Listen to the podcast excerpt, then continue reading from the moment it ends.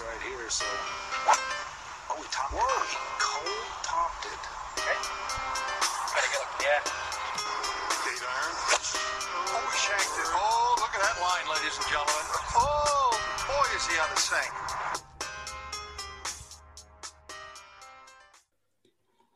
Welcome to the Bogey Boys podcast.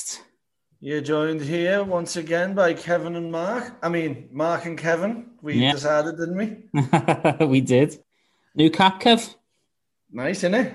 New cap, yeah. I've just bought some merchandise there from React Collection. What do you think of them? I like them, man. Look smart, don't they? Yeah. Yeah, definitely. We've got a discount code for everyone as well, BB10 at checkout. If you want to go and check them out, you can follow them on Instagram at React Collection, or you can go to the website www.react-collection.com. You can get to that website through the link in our bio. The deal's on until the end of November, so go and get yourself some Christmas bits. High quality stuff in it. Yeah, it's quality. The hoodie's a belter. Yeah, it's good stuff. Proper good warm, stuff. innit? Yeah, they do men's and women's clothing as well. So if you want to get any early Christmas gifts in, you get 10% off with code BB10 at checkout. So go and check them out. Give them a follow on Instagram. Play this week, Kev. I did, yeah. Big um big trial trial run for the Arccos Golf. Um what are they actually called? The little things? Plugins. Plugins, yeah, Yeah, plugins there, like obviously went in there not really knowing much. Well, I knew from what we'd been told and that I've read and all that, but oh, like the, the distances that it gives you with the wind and the way it, it tells you, like like ten yards or fifteen yards shorter or longer. I was struggling to believe it, and then I just trusted it and was hitting it, and you just can't underestimate the power of getting a pin eye. Yeah, it's literally like having a caddy, having your own caddy in it. Well, now I've because I've done 18 holes and now I've done another nine last like this afternoon. It's starting to actually tell me what to hit. The more information that you can give it, the more rounds that you have, the more accurate it's gonna it's gonna be. But round the eight nine nine area, it, it told me bang on. Because I had a wedge in my hand, and then I looked at the thing, said like 154, but then it was playing 164, and then it was telling me to hit nine. And I was like, I thought he had 150 odds. I was thinking of hitting a, a, a hard wedge, and it just it swung like it's a decent enough nine, perfect pin eye. I was like, what? Yeah, pin eye is a big deal, isn't it? Because you're never going to be too far away. Yeah. You got a new wedge as well, haven't you, in the bag? Yeah, new Hi-Toe. Back Yeah. Another, I seen the TaylorMade of it, didn't I? With DJ, Rory, and someone else standing around. I think um, Jon Rahm standing around talking about it. I was like, I chip off the toe. I'm, I'm getting one. How's it work? It's all right. Been all right, yeah. You know, I Yeah. had a few little practice shots with it, but sits weird, looks ugly, but seems to be working all right. Happy days. happy Chip-ins days. are pen- pending chip-ins tomorrow. Come with an iron head cover as well, didn't it? And now the state of that LW. if you buy a club fit for a 24 handicap, then they're going to send you one, Andy. Any golf from you, brother? Yeah, I played on Sunday, just better ball, Stableford. Used the Arccos, really impressed with it. But my golf wasn't the best, to be fair, and we got absolutely soaked. So we're into that winter weather now, aren't we? We're going to be locked down. So it's the end of an era for at least a month for the Ard Golf Club. So on 18, I absolutely fatted the ass off me five iron off the tee, and I had about 200 into wind. And the Arccos told me to hit a, a four iron. So I've hit this four iron to about 10 foot. Right, yeah. At the Arccos, put it to the um, put it to ten foot. Missed the putt like, but well, that's my last last shot I'm hitting for a month. It's a nice one to leave with. I don't know. Like, you you're fully packing in. Like I'm going to still go the range and, and keep up the uh, the work through the winter. Me, obviously, can't like with the lockdown that we can't obviously play and we can't go now. But uh, like after a month after that, Yeah, well, once the lockdown's up and back to back to the grind, yeah. We're gonna try yeah, and yeah. started started in the gym, haven't we? Started doing a bit of fitness, bit of flexibility. There, like a couple of them hip movements. My woke up, my ass was my ass was so sore the next day. That was from the movements, not Loco's movements, by the way. Spotting you in the gym. Just took me back to that episode when you said, "I'm more worried why you're thinking about ten men in the shower." You do, you do worry me at times, Kevin. The Bermuda Championship. It was um it was an interesting tournament. Did you see like the first day the scoring was unbelievable? A couple of sixes, seven under, I think seven unders, Malnati and um, Redman both up there, your picks. Yeah, They shoot seven or eight, I can't remember one of them. seven And, under um, and six under. Yeah, Yeah, so they were right at down. There was a few, I think there was a few at seven under. yeah. And then the next day on the on the Friday, the wind proper really got up. It was ridiculous, wasn't it? I know. And then like even that that it was mainly featured on that 16th. Was it the 16th, the um, the par three with all the water Yeah. left, and everyone was just bailing out right, and it was, it was like you could see why it's a signature hole because the day before it looked picturesque, and then the day after looked brutal. The playoff, obviously, when it come down, boiled down to it, that way um, Brian Gay's put. Have you seen his putting stroke? You know the way they always talk about the mechanics of putting, and everyone's getting a bit too technical putting now, they? It's just Yeah. so risky, isn't it? Or the player on tour who was struggling with the putting, Sergio closing his eyes, Tommy having problems from three, four foot at times, and then Brian Gay turns up and he just shows you that like sometimes it's not about all these technical things. Just step up there and just give it a whack. That's it. Well, it's- a square face hit, and if you can put it on the right line, it's you don't know. It matters. It's like Furyk's swing in it. Like he does all this at the top, spinning it round like big twisties at the top, and then as long as he hits it impact, Same as Wolff, yeah. Do you know what I mean? yeah, like all, these, as well. Yeah, all these funny things, but ultimately, if you're getting in the right positions, it's going to go for a mile, is it? that's it. But I think it was just put on the. um was it on the 18th or was it the playoff hole where he, he bet this like about 25 footer like like down the hill, Yeah, down straight in the middle of the hole. unbelievable. His putting was quality, but he's um 49. It shows you a few of the old dogs are still doing it, aren't they? Well, this is it. Yeah, Brian Gay's won that. He's the third player in his forties to win out of the eight, eight tournaments since the PGA's restarted since the Tour Championship. So you had Stewart Cink won the Safeway, didn't he? Forty-seven. Yeah. Sergio Garcia's forty, but even Martin Laird, he's thirty-seven, so he's approaching forty. So that shows you that they're not these young boys coming through like the some of the journeymen and the the, the Thingo golfers. There's still wins in it for everyone, isn't there? So anyone like thirty odds now in on the tour, like this one, we've proved that distance isn't winning everything. So the older, you're obviously going to lose distance. So like as long as you've got the the putting, like we said, You talk about the distance there as well. So Brian Gay, he averaged under 290 yards for the whole tournament to put him like 30th in the field. Luke List was leading the field for that week. He had just under 315 yards, I think it was, for, to- for total distance. So 315's a, a good distance. So it's not as though the field's being full of pappers and he's just won it because he's hitting it, he's hitting it just under 290. The, he's 30th in the field, so there's a lot more players who've got a lot more of an advantage ahead of him. But his accuracy, But again, it shows you, doesn't it? An advantage? Like is it. obviously it is, but is it that big of an advantage to be going on about every all the time, every week? Do you know what I mean? Well, and each course is different, isn't it? So each course, you'll have dog legs, you'll have shorter, you'll have bunkers in certain positions. Brian Gay's accuracy for the week was 59%. He had 33 of 56 fairways. So he was constantly in play. All right, he mightn't have been 320, 330 down there. So he might have been an eight iron instead of a wedge or whatever. But these players know how to put an eight iron, seven iron to, to 10, the way they 15 strike foot. it, the way they strike it, like an eight iron, a wedge, like even five iron, six irons, like it shouldn't. I know it makes a massive difference, but like they, they hit it that good, don't they? Do you know what I mean? Yeah.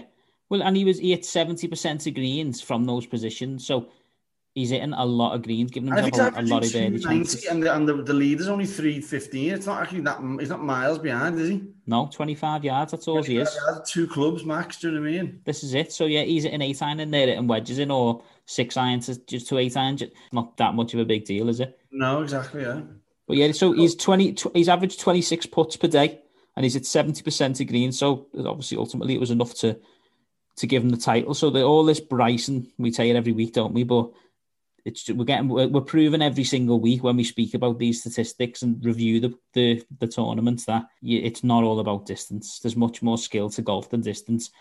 But there's much. I, I like again sticking up for Bryson here, but there's much more to his game than just distance. So I don't know. I just really hate that they just keep going on about it. Do you know what I mean? Yeah. Well, he's he's not playing again this week at the Houston Open, which is a disappointment. But what he is, he's obviously going to be playing at the Masters, isn't he? And this is the one where Rory and that have come out and said, "Oh, it's Bryson's to lose," blah blah blah. Bored of it all now, but it's going to be interesting when he gets out there to see how he actually does. Yeah. Well, I wonder what he's working on. Like obviously he's trying to get his. but He's, he's hitting them 400 yard carries and all that mad carry on. China's 48 inch driver, isn't he? Yeah. So whether he's got up to 48 inches yet, I don't know. But this is another thing. He just he he puts these. Obviously, we're bang into it now, aren't we? Do you know what I mean? And he's he's only putting these teasers out, these odd videos, and it's just like you just want to see him playing, don't you? This is the problem. No, no. But but talking about distance there that week, the other Freddie Funk made the cut. Do you know what his driving distance was for the whole week? What? 243 yards. No way. Yeah, 243 yards, 64 years of age is. it's it's one of them though. It's like I know it's like it's laughable for them boys, but like you probably outdrive you, don't he? I was get, I'm getting them out there on the range now, getting a bit of a turn, you know. See, That's when you when you're trying to harder to go straighter and better. It's unbelievable. I seen he- some, uh, some fella, I don't know who it is, it doesn't actually have the name tag, but they're in Cyprus this week, and he's got like the distance, the carry, and the uh, the distance, and he's got 125, 135, 145, 155, 165, you know, every mile an hour, and he keeps Yeah. the same. He said it's all about the tempo, and he keeps the same sort of tempo, but just a little bit slower. It's it's, it's a boss video to watch it. So what he's doing, he's doing a slower swing, then upping it slowly by 10 miles an hour each time, is Yeah, yeah, yeah. he? Uh, And that's, yeah, the distance and the carry's all going further and further, further every time. Yeah. So Boss. what we, what we were doing was wrong then, just getting up there and just smacking it as hard as we can first go. Yeah, well, I don't know what the point of it is. I think it just says like trust your tempo or something. Ah, okay. we ain't we ain't got time for that. We ain't got no tempo. yeah. but the, another another good story from the from the Bermuda Championship was Will Zalatoris.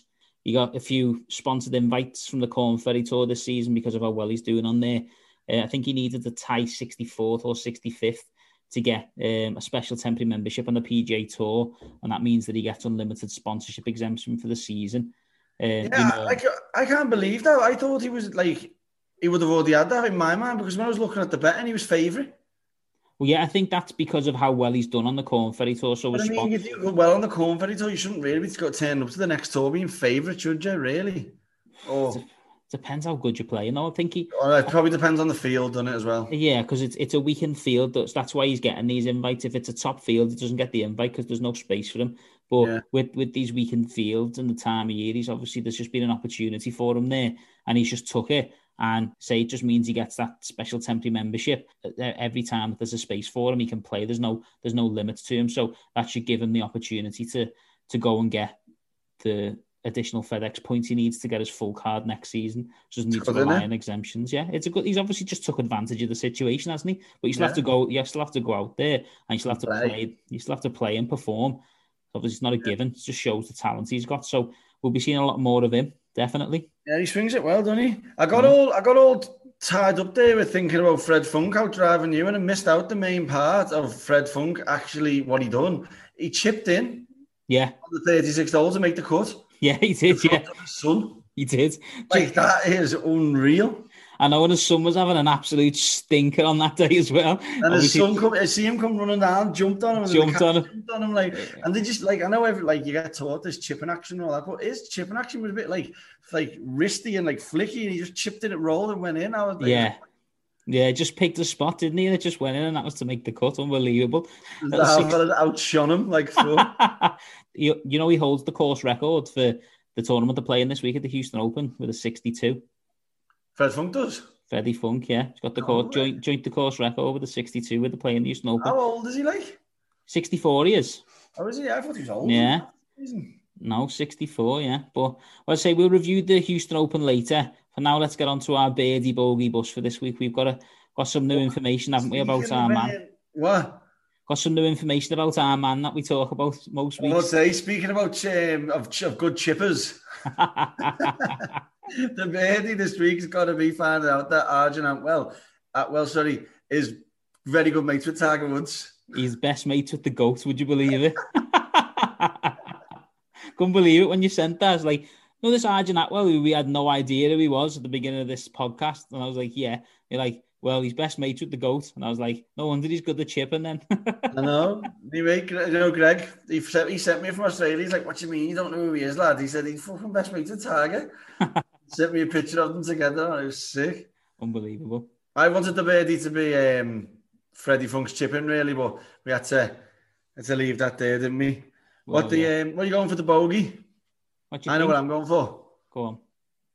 Fucking Henrik Stenson withdrawing. Karma is a bitch. I can't believe that, man. I actually put a video. I, I went back a couple of episodes and actually got the video. I don't know if anyone's listening has seen it on the socials there. And I, put, I actually even say that's going to come. I think that'll come back to get me. That yeah, definitely. that will come into play for me. That one day. Would you see the see the fun that you had when DJ withdrew? We done we done the podcast a little earlier than normal. I picked DJ. DJ gets COVID.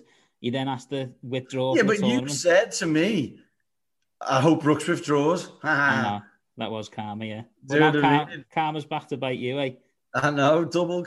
Karma's been about, hasn't it? Karma has been about, yeah. And the But Bucks, if, I wasn't that kind of being the only person who had Stenson, am I? no, there was four years, yeah. Yeah. Four years. I mean, it doesn't help me, but it helps the people at the top because Craig, who was, I think, second or third, he had Stenson minus 25. He's down to like nine or 10th now. Yeah, it was an interesting one, wasn't it? Obviously, we're going to review that later, but it's looking pretty tight, isn't it? It's very tight, yeah. Very, very tight at the top. It looked like Joey D was running away with it at one point, and now it's uh, We have a new leader. A new leader. A new leader at the top. But as you say, we'll talk about that next. But we need to talk about our bust first. What are you going to say there? No, uh, the big fella not being about. It just it just disappoints me. Like we love him. Do you know what I mean? He- What he's And doing. we've to always loved him. You've always loved him, especially. but it's just he's he's not playing, is he? So what's the point No. in doing all this and thinking, oh, let's put these teasers out there, let's do this, let's do that. But then Well, you don't see him. What is he actually working on? Like, he, like for him to take a week off, no competition practice, he's got to be doing something specific for Augusta, he? Obviously, the 48 inch drive is a thing, but what, like, he, I just would love to be in there and just see what he's saying and what he's doing. Like, what is he like? You know, that, that much thought and calculation goes into his practice. Like, you've seen him with the water squirting his balls and all that when he's reacting out the rough and stuff. So, I just love to see what he's what he's actually doing. Do you know what I mean? Yeah, I mean, you can perfect your craft as much as you want, but at the end of the day, if you're not playing in tournaments, then you, You can you- be a bit rusty. Exactly, yeah. And he's left it right up until Augusta to enter the tournament. I thought you would have played this week. So for me, it's just a bit like, come on. It's all Yeah. good. It's all good doing what you're doing, but at least start playing in tournaments and let us watch it in action.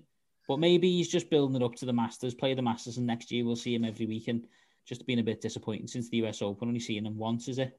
It has, and it's like he's starting to remember when Tigers started picking and shoot, just playing in like 12 events a year. Like, come on, mate, get your fucking, Get in every event, mate. And that annoyed the fucking living daylight out of me, that did. It's horrible, wasn't it? Yeah, just like, we want to see Tiger every single week. Same way I want to see Bryson every winning, week. winning back, like, he had eight, like he's had eight and seven consecutive wins, and he, but he could be over seven months or something, couldn't he? This is it. I'm actually this looked into that. Yeah, but we talked about it slightly then, the Order of Merit review this week. So, as I say, we've got a change at the top of the leaderboard for the first time since we started. So, Josh, who first week got minus 25 for Webb not Simpson listening not to the podcast, that's the Yeah. only reason why he got that. he did, yeah. He's been listening since by the sounds of it because he's back on top. I'll say back on top. He's on top for the first time. He's got 158 points. He top scored this week with 20 points. He picked Doc Redman, Will Zalatoris, and Emiliano Grillo. Nice. Yeah, so it's still tight to the top, though. Like you say, 11 points separating the top five. And a few fell off, as I said there, because Stenson withdrew and cost cost you 25 points and another three others. I was making a charge, man. You was. So in, in No, I nearly picked um, Pat Perez as well. I know you said that Pat Perez Oh withdrew as well. Imagine getting a minus 50. That that must have been where it come from because when you when when I see they withdraw, I was like, I'm sure somebody's got Pat or a couple have got Pat but it must have been you saying that. Would have been unbelievable if you'd have picked him, you know. Imagine that three picks and two withdraw. Man, what are even the odds on that? So what about your other two picks then, Cink and Hoffman? Well, Cink done well. I had each way on Cink their little 45 quid back. Nice, yeah. He finished third, was he? Yeah, Third, I think fourth, wasn't it? Was it fourth or third? Yeah, but he got you some points definitely. Yeah, and Hoffman missed the cut, was it? Missed the cut, yeah. Yeah, I think he was nearly dead last after the cut. He was he was literally yeah. So you got what? Did you get minus twenty for the weekend, didn't you? minus 20, man. That's a bad inning, bad, bad innings, that. It's a fantastic innings when you look at it from my point of view. I've closed the gap on you now. I picked Doc Redman, Peter Malnati, and it was looking very, very good for me after the first day. Getting a bit too excited, posting about it. I thought, why have I done that? Because now that I've posted about it, I've just jinxed go a lot. wrong. Yeah. So Justin Suh missed the cut. Malnati fell off the pace, so they cancelled each other out. And Doc Redman, I think he got me 15 points, was it? 10 points, 15 points. Can't remember where he finished. Um, top three, He top comes four. hard with Cink, you know. He did, yeah. I don't know whether that was tied third. Yeah, I think they both got 15 points, maybe. Oh, we did, yeah, because I was looking at it and then the playoff must have happened. So then it must be, yeah, maybe third, yeah. Yeah, I think tied third. They got, they both got tied third for 15 points, which was good. So uh, after your May this week, I'm only 33 points behind you now with two weeks to go.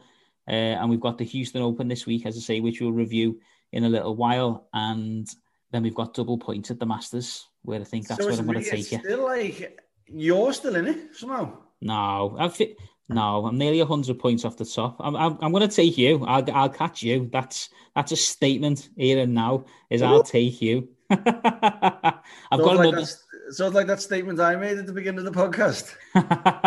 Go on, which one? You've made plenty. I'll be lower than you by the end of this season. Oh God, here we go. And he's only gone and done it. Here we go. Yeah, He's only gone and done it. I know. So as you know, the world handicap system came into effect yesterday. We're recording this on the on the third of November. So on the second of November, the world handicap system come in, and I boasted last week about my two point six and Kev's. What were you? Four point 4.4. four point four. So quite a gap for our handicap index there. But the world handicap system was wrong. And after and after recalculation, go on, Kev. Well, I, I'm off um, 3.1 now. Yeah, and I'm up to three point You're off 3.6. What are you off? three point six. 3.6. So I've gone up from three to four, and you've gone down four to three. So you're right. And there's no more tournaments, and you said it, and you've done it. So credit where credit's due. You're officially lower than me. You tit. Give myself a round of applause there, in case anyone wondering what that noise is. You can't hear, man, but I'm Yeah, that it's the audio goes out and then the video that sometimes I pull a face to you, but I'm like when I listen back, I'm like that face didn't come out on the audio there. as long as we're enjoying it, that's the main thing. Yeah, Yeah. you probably couldn't hear mine as well because I was giving them the wanker sign. No, it's just it's just so good, like the way I just couldn't believe it when it came through. yeah, I was just so happy. bet you was. I mean, not that I can play to three, like, but fucking hell, going out with three pros tomorrow, they're gonna think I'm off three. It might be a good game. This, I'll fucking chop it round. Talking of statements, right? I've got a statement for you as we move on to the next part of the show. Go on. Ben Hogan is the actual goat of all time. Never mind generational goat, which we're going to talk on now. This statement, right? You can listen to this, you can play it back. I'm putting Ben Hogan down after you hear what he's what this man has done and what he's about. Ben Hogan is the goat man. 82. Oh, 82. He's won 82, 82. times. He's won 82 times. If that's all, you, if that's all, you- if that's all you've got, mate, you're in trouble. Sound So- like a like a cop out, don't I? so last week we started the generational goat debate. So it was Bobby Jones and Walter Hagen. Um, Bobby Jones was classed as the goat from your votes before we discussed it. So we, we discussed it on the episode and then we done a vote afterwards and Bobby Jones was still the goat. So Bobby Jones goes forward to the ultimate goat, which we're going to do at the end. So each generational goat debate that we do at the end, we'll have a list of five or six, whatever it is, and then we'll put the big vote out then to see who is the overall goat. So uh, this week it's a It- fan- this week's a good one as well because these are like head to head in tournaments, whereas yeah. Jones was a bit after Hagen. Hagen was a bit after Jones, wasn't he? Or But the other way they, they, they played in some, yeah, but then you've Jones was amateur as well, so he didn't play in as many professional tournaments and things. And Walter Hagen was doing his exhibitions and stuff, so they didn't really get that head to head. These two, Ben Hogan and Sam Snead, went head to head a lot. I know. I've sort of refrained from looking at Ben Hogan because I sort of wanted to let you tell me. Yeah, I've just been researching the old uh, the slammer. yeah. Well, well, the first thing to mention, his name's not Ben Hogan. His first name's William, which I thought was quite interesting. What the fuck? He's already not the goat. Billy Ben should have called himself Billy Ben. What a name, that Billy Ben. Billy Hogan. Ben Hogan. Yeah, what a man.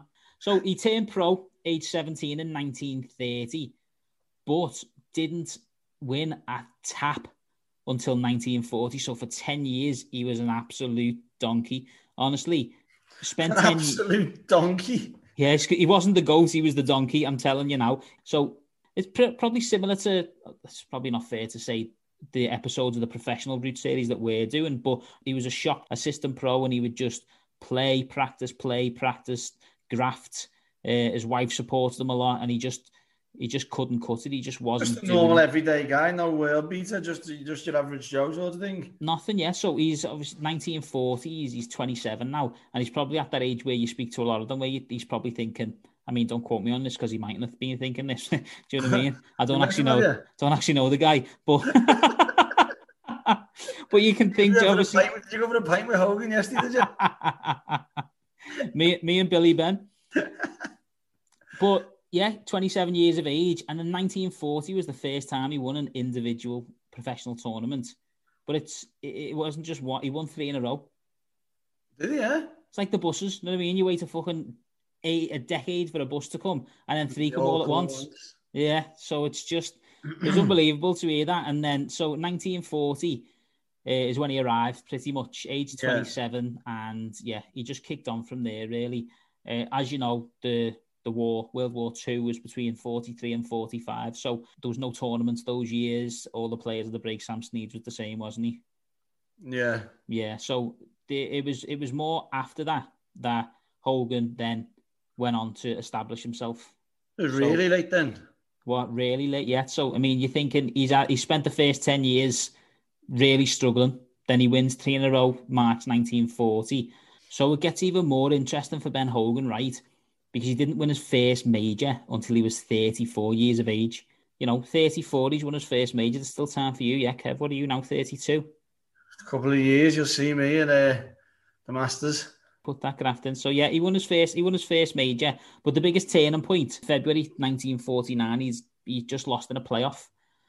He's driving home late at night with his wife, and it was foggy, and he's going over this bridge um, on his way home in his car, and one single lane each side, and a bus pulls out to try and overtake another and hits him head on. Right, so he Oh, no. throw, throws himself in front of his wife, saves her life, and in the meantime saves his own life because the steering wheel punctured the driving seat that he was in because so because he's moved out the way, tried to save his wife's life, which he did. Then he ends up saving his own life. So he's in hospital for 59 days. He ends up with a double fracture on his pelvis, fractured collarbone. His left ankle's fractured. He's chipped his ribs, and he's got a number of blood clots, some of them that nearly killed him.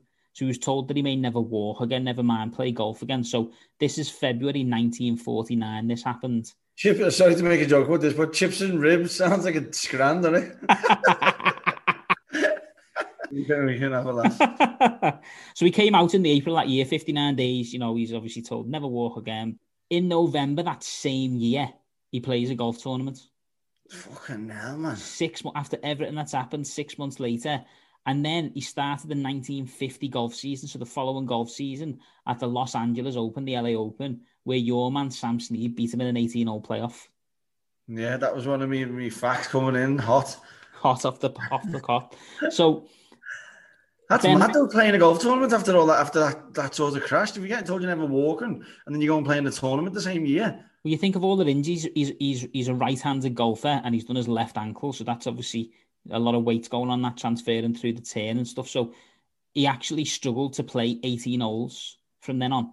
He played and he He, continued to. he was wasn't he known for his I know he was known for his ball striking, but was he known for his swing being On- It was like an obsession with Ben Hogan to swing the club so purely. I don't really know too much about the swing because I say I'm not a professional. I don't really understand the, the technical side behind the golf swing as such. But I just know that when I've spoken to coaches in the past and when I've been coached and, and had video swings, they've always had the Ben Hogan, the turn, the positions he gets to the top, the way he strikes the ball. Jack Nicklaus was actually asked once, is Tiger Woods the best ball strike you've ever seen? And his response was, no way, Ben Hogan easily. So that tells you the level of ball striking for Ben Hogan yeah. When the main man Jack Nicklaus is saying that Tiger Woods is nowhere near Ben Hogan when it comes to ball striking. I think Jack Nicklaus is a bit of a lick ass though, you know, because I've got a bit of a quote on on uh, Sam Snead here as well. Have you? so obviously we spoke there about the 1949 where he's had the accident, he's come back and he's he's obviously started playing in 1950. So 1949 Hogan didn't play in the Masters that year. Uh, because of his accident, and in 1950, a player called um, Jimmy Demaret won. But over the next four Masters tournaments, this is where you said earlier about Hogan and Snead going head to head. Yeah. This is unbelievable. So in 1951, Hogan won with a score of eight under, with Snead tied eight at three over. 1952, Snead then won with a score of minus two, with Hogan tied seventh at five over. Then the following year, Hogan wins with a score No of way. 14 under. He won by five shots. Uh, I'm not sure where Snead finished because it only shows you the top 10. But then the following year, 1954, that is when Snead won with a score of plus one. And who did he beat in the playoff? Playoff. Beat Ben Hogan in a playoff. In the playoff, yeah. It's interesting though, because Ben Hogan, for all his talent, he had a three-shot lead going into that Sunday. Um, he was two under, but he shot three over, and then obviously ended up losing in a playoff. But just go back a year, 1953. So this 1953 was the year he captured what was called the Triple Crown. So because of his injuries and and and the, and the, injuries he'd sustained, he only played in six tournaments that year, and he won five of the tournaments he entered. Fucking unbelievable, isn't it? Three of those were majors. So he won the Open at Carnoustie. That was the only one he Brooks trying to be the new Ben Hogan, is he? just turning up and just smashing it. for the majors, yeah. So five out of six tournaments, three of the major championships. He won the Open at Carnoustie. That was the only one he played in. He won the Masters, which you've just spoke about there. He won that at 14 under par. He won by five shots that year. And he won the US Open. And the only reason he didn't do the full Grand Slam and win the PGA Championship is because it was hosted at the same time as the Open. And he always had a little hoo-ha with the PGA Championships because in those times it was match it was a match play event. It wasn't a stroke play event. Oh, yeah, like the whole, and it, was- still a major. It's mad, isn't it? and it was still a major, yeah. So he never got the opportunity to do the Grand Slam, but he is the only golfer to win three majors in a year until Tiger Woods done it in year 2000, with obviously Tiger won his fourth early, so he held them all at the same time. And we call it now the Tiger Slam, don't we? It's going to be hard for anyone to get all four, isn't it? Yeah, all four, but he didn't get the opportunity to, and I think that was the I think that was the issue. He couldn't play. Uh-huh. It was either playing one or the other. The PJ Championship and the Open were played at the same time. So if he time didn't get the chance to do that, no one had the chance. back in the days. Yeah, So it's a bit of a weird one, isn't it? To even have that as a thing. It- I know, I know. But Weird. if all that's not enough, he is um, only one of five players to win all four majors. Has Sam Snead done that? Sam Snead won all four? I don't think he has, has he? No, he's never won the uh, US Open. He's came second four times, though. Yeah, well, um, Ben Hogan's won it four times, so. so yeah, he's only one of five players to win all four majors. Uh, of Jack Nicklaus, Tiger Woods, Gary Player, and Gene Sarazen have all won four. So yeah, and if that's not enough for you, he's also played in two Ryder Cups. He's captained three Ryder Cup teams, and to prove that he was the goal for this era, in 2000, this is obviously before Tiger, he was ranked second greatest player of all time by Golf Digest magazine, with Jack Nicklaus first and Sam Snead third. So nothing more to say. what the fuck did Golf Digest magazine know, like? So you've given me shit last week for throwing in that Bobby Jones went to war, and you're giving me this whole spiel about the car crash. Well, you fucking started it. Do you know what I mean? I was happy to keep it to the golf, but to be fair, yours was after his golf. That had nothing to do with it. This fella has been absolutely mangled, nearly like in in a car crash, and won God knows how many majors after it. No, it's quite, it is brilliant. It is unbelievable. Yeah. Well, Sam Snead, also known as the Slammer, his name's Samuel Jackson Snead, and I'm pretty sure Samuel Jackson, Samuel L. Jackson is named after him. Fact check. That. Fact check that. The the good thing about Sam Snead is like because all these quotes come from these these like all these players. So Be- Bill Campbell is like the president of like the USGA and the and I used to play and all that. Um, he's the best natural player ever. He had the eye of an eagle, the grace of a leopard, and the strength of a lion. So Gary Player I was, was quoted as saying, "I don't think there's any question in my mind that Sam Snead has the greatest golf swing of any human being that ever lived." Jack Nicklaus said, "Sam Snead's swing was so perfect." That's what I'm saying. Nicklaus is a bit of a lick ass. Do you know what I mean? but uh, 1936, age 24, he won 10 grand playing like local events, and so he could play professionally then full time. As long as he's had he's had 82 PGA wins, right? Yeah. But in every article, I read like four or five different articles on him. He's got 94 golf medallions. So I don't know what that means, right? But What's a, what's a golf medallion? kind of like a pork one, but like it's all right, you wear it around your neck. I don't know what exactly what a golf medallion is, but I think like a winning, like you get a medal when you win or whatever. like the July medal. But he's won 149 uh, times events, including seniors tour, majors, PJ tour, and other events. Bit good, good innings, that isn't it? Yeah, what you got to remember though when we compare these two is Ben Hogan was non-existent only in the big tournaments after his crash, so he pretty much gives Sam Snead. Whoa, whoa, whoa, whoa, whoa! But out a second. Trying to chip it in the middle of my debate. Right, his career spans six decades. Fucking Hogan played about three weeks. in an interesting one, in the because obviously said, as you said, there he's never. We've just said he's never won the U.S. Open. No. In 1937, like he was about to, like he was trying to win the U.S. Open. He failed on that on that attempt, but the fella who won had 19 clubs, and it was unheard of. Like everyone used to have around about 14 odd clubs or whatever, and he had 19. And then in the following January, they actually brought in the 14 club rule. And we were talking, where did it come from? Yeah, that would have come Came from. from him winning with extra clubs in. And he was also that year in 1987, he was working at the Glenview, like golf resort, yeah. Yeah. And I don't know why or like how he got involved in this, but he played on the US Pro Tennis Championship.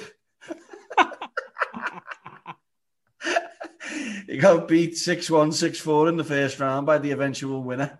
So, yeah. so, what are you trying to justify that that was a good defeat or something? yeah. Uh, another like when you these all these times he should have had the Grand Slam really of all the majors in 1939 in the U.S. Open at the Philadelphia Golf Club. He was going down the last, and the this is before on-course scoreboards and all that. And a spectator told him that he needed a birdie to win, so he obviously went for the shot, and he made an eight and finished fifth. With a couple of notable wins that he's got amongst his 82. The, the Rochester Times Union Open, he won by seven shots to Ben Hogan. and then he went the army, was a hero in the navy. He, Like Ben. 19 yeah, straight after he didn't mess around. Straight after the uh, the army, 1945, he beat Hogan by nine in the Southwest Invitational. 1946, he won the Open at St Andrews. But the interesting thing about that is his expenses were three times the purse. Mad, that, isn't it? That's probably why Hogan never played in them. He's got a brain, you see. No, this uh, this is the Open. Hogan did, went and played the Open, didn't he? And, and jibbed the PGA, so obviously he hasn't. That was it. That was in '53. You're Ah. talking 49, 49, are you? 40. 46, so straight after the war, so he obviously his plane must have been dear or something. he, he must have. He must. He must have got. He must have got a better wage in the army than Hogan. Then. We got uh, he got a discharge, medical discharge, on one bad of them. back, and then play golf the next year, the gangster. 1950, beat Hogan in a playoff in the LA Open. And then obviously, as you said, 1954, beat whoa, Hogan. whoa, whoa! 1950. He just got. He just had a big, massive car crash. It was his first tournament back. Mate, winners concentrate on winning. Second, concentrate on winners. 1954, obviously beat Hogan in the Masters in the playoff.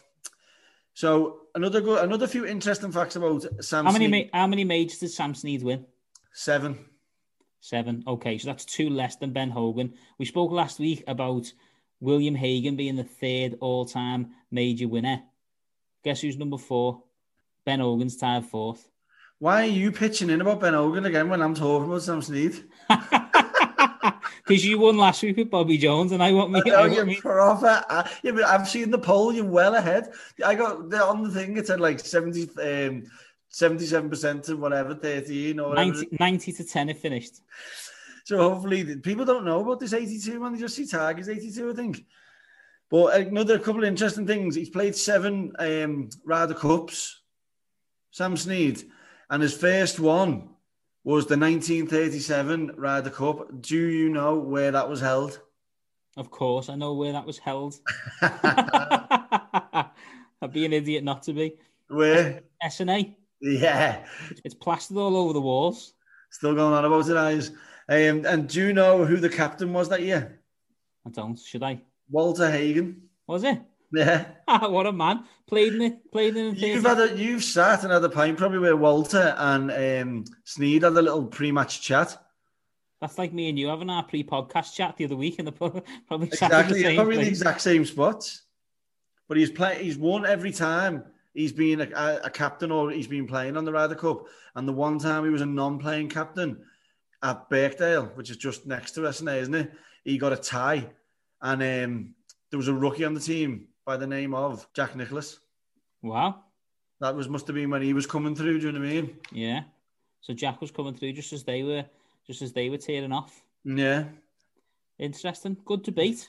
it's good, isn't it? Like he's a lot of lot of didn't know about him. Didn't know he could. Um, didn't know he played the tennis tour. I didn't know he was in that many Ryder Cups. I didn't know the Golf Digest magazine was a load of shite either. Thanks for that. That's not, you don't even need to fact check that one. you know, both. Um, but the reason that the, they were having this GOAT debate is because it is a close one to call. You know what I mean? They're Yeah. both unbelievable, but you can't, you can't not pick Ben Hogan. Come on. I mean, I know you're begging it, like, but I honestly don't think how you can not pick Sam Snead. He's won 82, 82 times. He's never won the US Open though. It's a big one. When you talk Hogan about didn't even get out of bed till he was 40 or whatever you just said. that, makes it all the better though, doesn't it? Turns, I turns don't know. Did you read about Hogan in the, se- the O to the Seniors tour and all that? No, Snead did. Well, he couldn't even play 18 holes, mate. He'd play 18 holes and go straight to bed for 12 hours. no, but as as normal, what we'll do now is we will post it again on the debate. And Yeah. if Kev swayed you more towards Sam Snead, then get your votes in. If not, and Ben Hogan wins, he'll move on to the GOAT debate. Yeah, I wanted. Um, I'm going to just keep posting 82.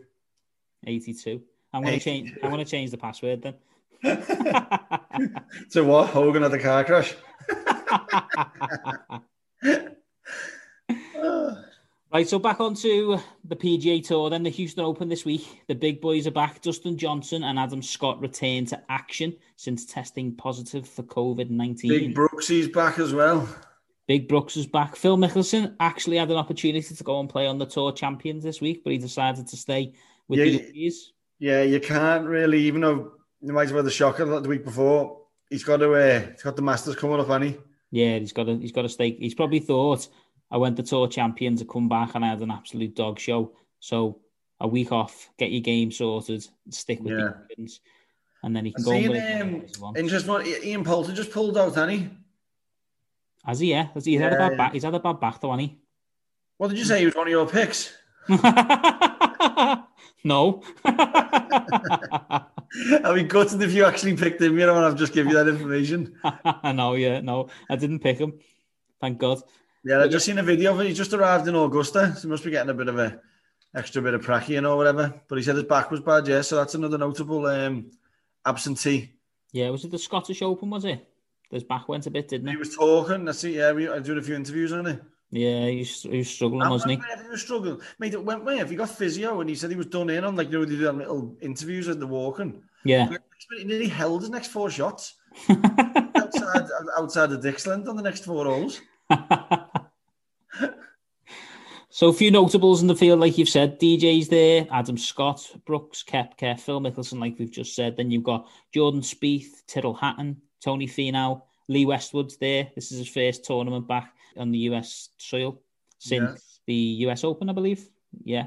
Brandt Snedeker, um, and providing his ankle is okay, your man Henrik Stenson's back on tour. Big Steno, mate, he's going Yep. nowhere near my mouth. He's been kiboshed with um, Matsuyama and there was somebody else that's since been kiboshed that I've forgotten. Kiboshed. so yeah, and you've got some winners playing as well. So Stewart Cink, Hudson Swafford, Sergio Garcia, Martin Laird all won this year, and they're all Yeah. playing. Um, defending champion Lanto Griffin. Do you know Yeah. what? Mad one about that Lanto Griffin. I just keep seeing he's, he's quite active on his socials, isn't it? Do you see that he put a competition up saying um, there's three Will Ferrell quotes carved into me wedges. Whoever can guess them, I'll send you. Like they're all green, green grips on them, green carved. Like and, like whatever, like three fil- of, of three Will Ferrell films. And he said like whoever guessed the quotes, the best ones and the right, we I'll send you them. Go on then. Off just off the cuff now. I don't know many Will Ferrell quotes, but Well, I was I sent in saying um, I'm kind of a big deal. yeah. I sent in um, what else did I say? We're gonna skate to one song and one song only, and uh, we got so much more room for activities. Oh, what a shout. Step All wrong. All completely wrong. He actually wrote on his things in. I actually scrolled, personally scrolled through all 700 answers. he must love Will Ferrell then. You know I mean?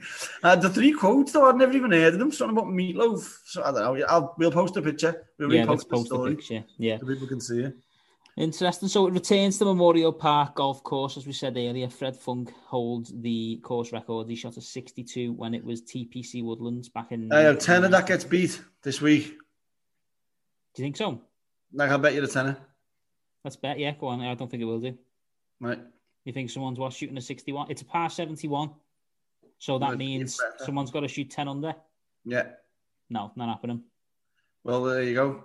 Money where mouth is. There we go. I'm happy. Yeah. Do a, Just threw an impromptu on, on, on live bet there at you. you get you get well more than even money on your tenner if you if you put a bet. oh, it's getting backed in the bookies as well. 61. Don't be worrying. But yeah, no, it's only seven, just over seven thousand yards, par seventy-one. So mm, not going to cause too many troubles, not too much trouble. So maybe it will, but I'm happy to take that bet. I just had a mad feeling there that it was going to get beat. I don't know why. Yeah, no, I'll take the bet, no problem. Predictions then? Who have you gone for? I've gone for got beaten a playoff there on the weekend in form. Uh, Wyndham Clark. Yeah, I've gone for Russell Henley, yeah. And I've gone for Xander Schauffele's brother Scotty Scotty Scheffler. Scheffler. Yeah. I hope all three withdraw. yes, thank God you just said that because something bad's going to happen to one of your players now. right, so I've gone Brooks Koepka. Yeah, I was see, I was going to, but I just couldn't. So he helped redesign the course with Tom Doak. Did he? Did, you Yeah. know, did you know that? No, no. inside information. So it's a course he's very familiar with, um, and I'm pretty sure he'll want to put in a good performance like the will to build confidence for the Masters. I've gone for Lee Westwood. So just keeping the trend with the golfers over 40 years of age winning tournaments, and Lee's been playing well. And obviously, it's first time back in America, so I'm thinking he's going to be a bit fresher. I know he's been playing. He's been grinding it out well in the cold. But if you if you followed his socials, the way he's putting it in the gym, he's having a right go. You know, I honestly think he's probably thinking to himself, "Do you know what? I've got a few more majors to go here where I, where I can compete. Try and get one. I think he's after the green jacket, me. Tony Finau, he hasn't won on tour for a while, so I get what you're probably thinking why you're picking Tony Finau, but uh, he's consistent. He's had six top 15 finishes in his last nine starts, so you know I think he'll make. He's only cut. just come back from COVID, hasn't he? Yeah. Yeah, he came back not last week, the week before. What was Yeah. where was it that Justin Thomas and Raman, um, Patrick Cantlay won? Well, there's Zozo. Yeah, the Zozo. There you go. Yeah, he played the Zozo. Yeah, he was doing all right as well. He made the cut. Don't know where he finished in the end, but yeah, It's always hard. Like I know it's it's hard to put your money on someone or like your picks on someone who's never won. It's it's like I know I don't think Wyndham Clark's won either, but Finn has been going and he ride ride the cup teams and all that. yeah. Finn. Finau, elusive, innit? yeah, he's he's got he's got one he's got one around the corner. But you know, even if he doesn't win, he's always up there or thereabouts. And I'm just after points. No, he to is. be- Yeah. I'm just after points at the minute. Any no minus points, please. I can't take Well, any more. Finn now uh, gets a hole in one in practice and does his ankle again. He's got a weak ankle, any for. Remember that in the par three tournament, wasn't it? Done his ankle, yeah. I And then he, then he was leading, wasn't he? Was it two Yeah, he days was in? he was flying, wasn't he? Yeah, yeah, yeah. someone on the socials just sent in the pics for the Masters. And then you wrote back saying it's not the master this week, and then they've obviously went on the betting and just picked one, two, and the first three favourites. yeah, and they're up there as well. The one, of the one of the top six. So- ah, Are they? Are they up there? Yeah, I think he's third or fourth. No way. Just shows you, doesn't it, the effort that they put in. Thanks for that. So we spoke, we spoke there about the par three tournament. We spoke about the green jacket. It's only right that we speak about the Masters. It starts next week, doesn't it? Yeah. I cannot wait. I was watching. I watched the um the highlights of the Sunday. It's just mad how it's literally like you know when like uh, Jesus parts the sea or Moses parts the sea, and then like and they can all cross the Red Sea to walk across in the Bible. It was like that happened on the scoreboard when Molinari starts making mistakes, Koepka makes mistakes, and then all of a sudden Tiger's in, in control. Tiger, Birdies, what he birdie 13, 15, then he birdies 16. Yeah, that's that's the birdie on 16 was unbelievable, wasn't it? And he just got to go and make, he basically make five down 18, and he? What is it with him in 16, man? It's mad, isn't it? Just love the guy. So if you've been following the socials, you'll see that we we put a bit of a teaser out that we were going to discuss this on today's episode, and we asked if anyone's got any questions. So we'll go to questions to the social media first. The first question, Kev, was from Mick Nixon. Um, What's your top three Masters moments? What are my top three? Yeah, do you want me to go first or you go first? I don't nah, you go first. You go first if you want. Well, my my top three, Bubba Watson would be number three. So in 2012, when he won his first green jacket, he knocked his tee shot into the absolute wild, wild west. No, and he had the tiniest gap ever. It was impossible to even get it on the green to move the ball that much and manipulate it from that lie. with and a he wedge. just with a wedge, and he's just he's just hit this shot and then took home the crown. But the the reason that one sticks to me so close is because I had a few quid in him as well. So Yeah, so did I. you can imagine how pumped up I was. Yeah. Yeah. Then next for me, and this was a close first, we just spoke about it then. Tiger's chip on 16 in the 2005 Masters. So he pulled his tee shot left, as we all know, and then the rest is history. He plays that flop shot, and you know, it just it rolls in. it that's the best and- Masters moment of all time ever, but for anyone in the world. So that's that's just that, isn't it? Nah, but I'm, I, I disagree, mate. I haven't put that as number one. No. No, my number one moment of all time. It was last year. Tiger winning after everything that had happened. Yeah. To see him come back and to just win, it was just like for me that'll that'll stick with me. That it nearly brought me to tears. Honestly, like I know it sounds mad to say that, but you know we've grew up with Tiger, see him go through everything he's gone through, and then to come back and to win that when you never thought he'd even play again. You know the struggles he had. He went to like over a, over a thousandth in the world. He done all what he done, and then he comes back and then he he does that. It was just for me that beats the chip in that. Yeah. It, like the, that was more sentimental, but the chipping's more iconic, innit? Yeah, it is. It's because it's a marketing genius. Back, yeah, they just the way the night ticks there. Unbelievable. The Nike tick just rolls in. It was just Nike would thinking, cha-ching. what about you? So, my, like, my number one is the target chipping. Like I just said, then it's the most iconic moment ever. Even that in your life, you Yeah. just know that it's what's happening when you've heard it. Do you know what I mean? It gives me shivers every time I watch it. Yeah, it's great. Um, me other most iconic moment is when Sam Snead beat Ben Hogan in a playoff. you still after that, yeah?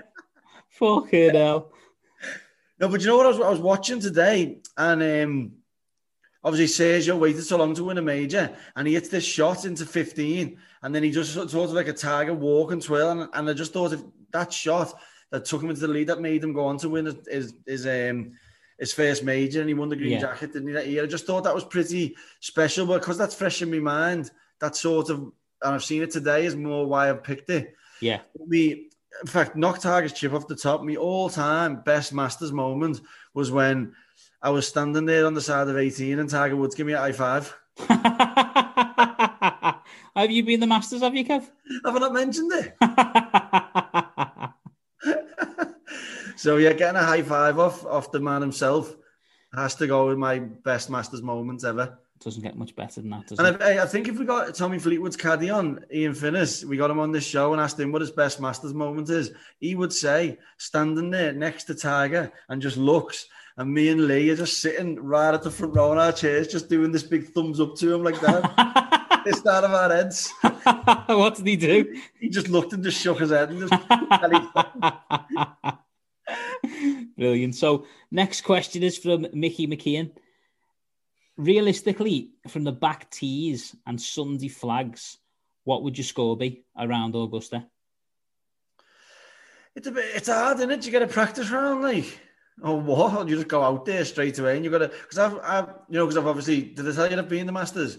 So I've played this this course, which is ne- next to Augusta, and the greens are based on it. And I got there, I couldn't, I had the caddy and everything, and I just couldn't get the hang of the green. Dude, it was impossible. What are we talking? Like, how impossible?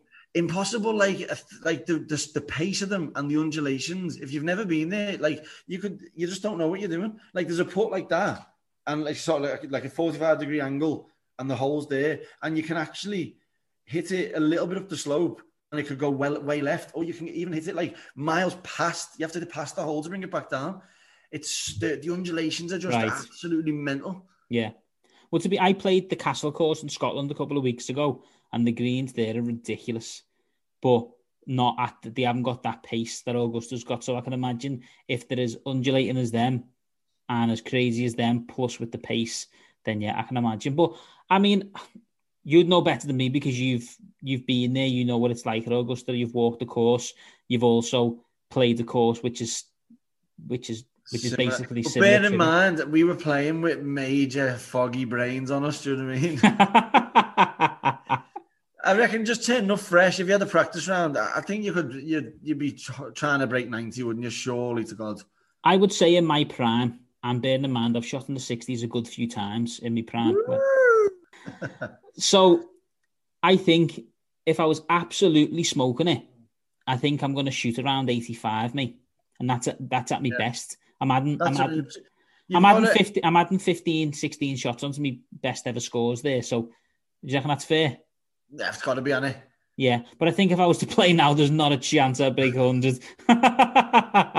not at the minute, anyway.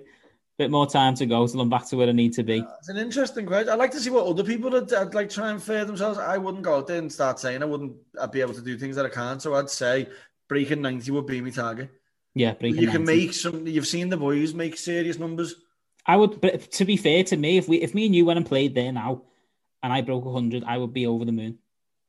In fact, you know what? You've got to be able to hit the ball both ways. It's it's.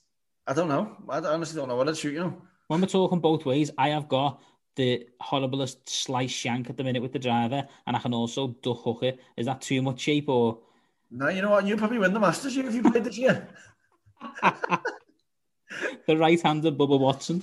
Yeah. Yeah. So another question that's come in is obviously each winner, each winner of the Masters retains the following year and saves up a three-course meal. So what what food would you save up at the Masters? Well, I'd, I'd probably try and be the different guy here and just say I'll cook. Oh fuck off. I'd cook me signature pesto, vegan pesto pasta for them and just say yup.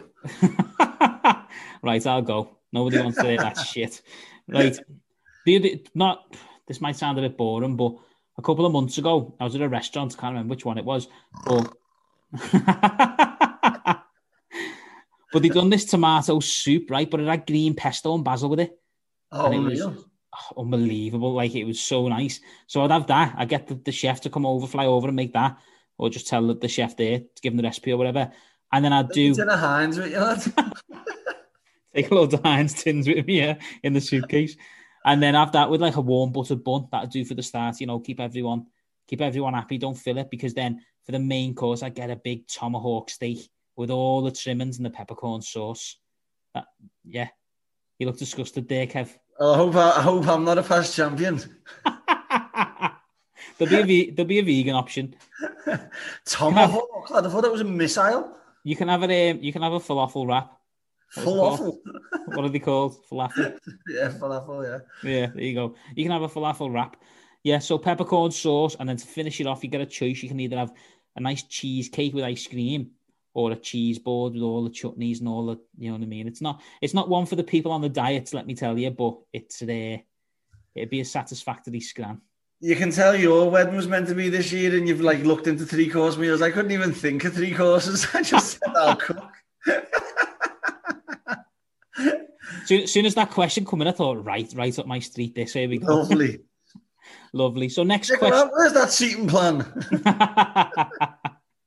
so in 2005, we spoke about it before. Before next question: If you had an unlimited amount of attempts to play that shot in 2005 from the side of the 16th green, and you had to replicate the chip that Tiger made, so it has to go in dead weight. How many goals would it take you? Do you think you could even do it?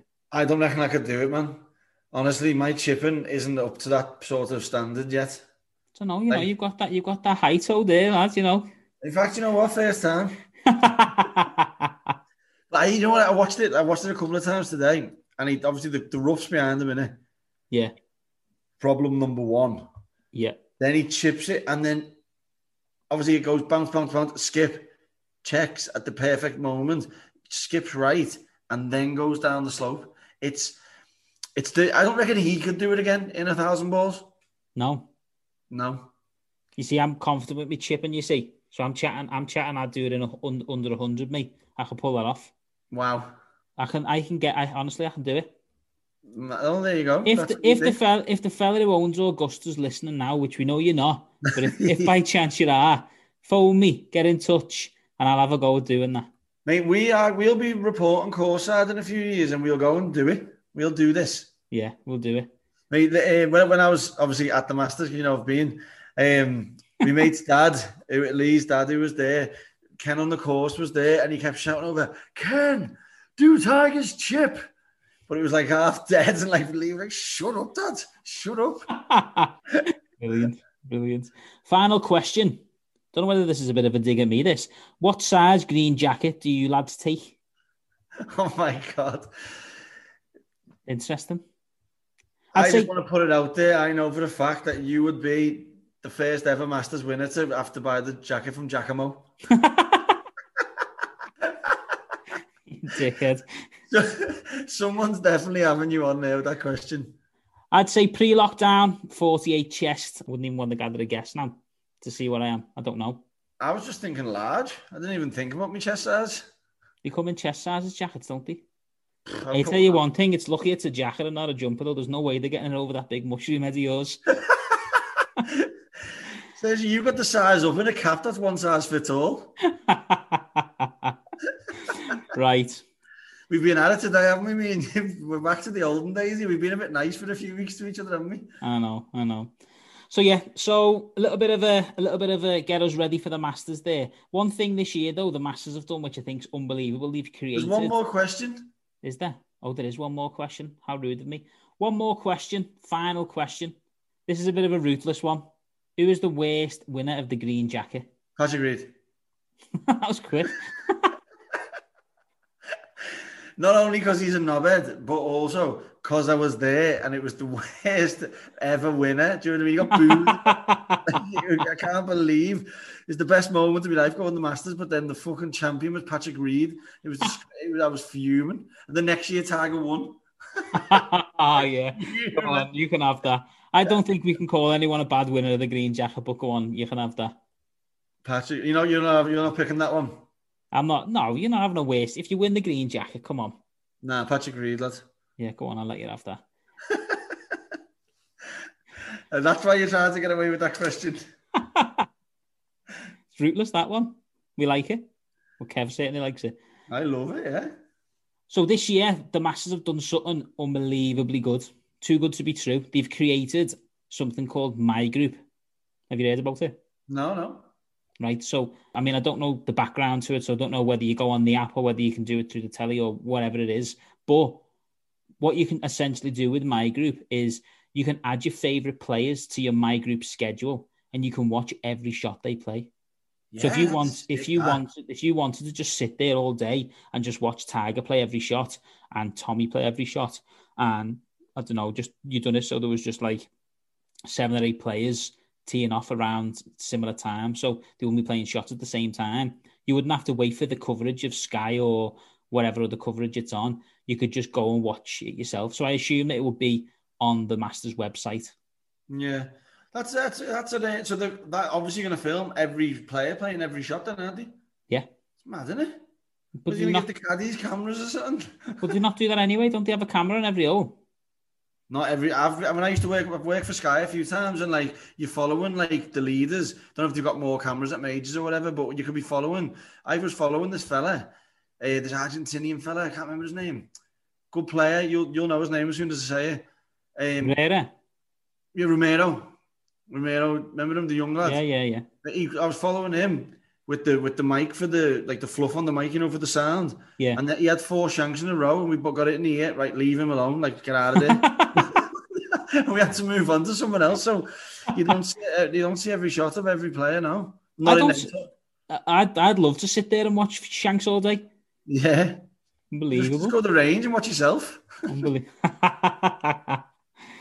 so it's the 84th Masters tournament. Uh, honorary starters this year Jack Nicklaus and Gary Player. And players are going to be starting from the first and the 10th hole. So the groups haven't been decided yet. So we're going to do Is a. it always two tiers at the Masters? Well, I don't know. I don't isn't it? Yeah, I, was, I always thought everybody was off the first, but um, not something I've ever really Sure, you can't tear up in a major championship off the 10th, can you? Or can you? It it there's not much. There's there's there's so many players. There's not much light. Oh, do you know, it's, it's not much what, sorry? Light. I was about to say, that's what it'll be, daylight savings, won't it? Yeah. So that's what I, that's it got me thinking. That's why I've mentioned it because it's not often you see them off the first and the tenth, especially at a major. Every, everybody gets announced on the first tee, don't they? Yeah, yeah. Yeah. So yeah, I, I think it is the first. Yeah, but it's not something I've ever even thought about or Uh, about. obviously, everything's messed up in it, so I see what you mean now, the light. Yeah, that's mad. But yeah, so next week we are going to have a big Masters review, aren't we? We're going to have the groups. We're going to talk You have to come up with a fun little segment, a little game, like a me versus you thing. Yeah, we'll do it. Yeah, yeah like we we're done them with the questions and the moments. We have to think of another little thing to do. Yeah, hundred percent, hundred percent. Yeah, Like arguing with you.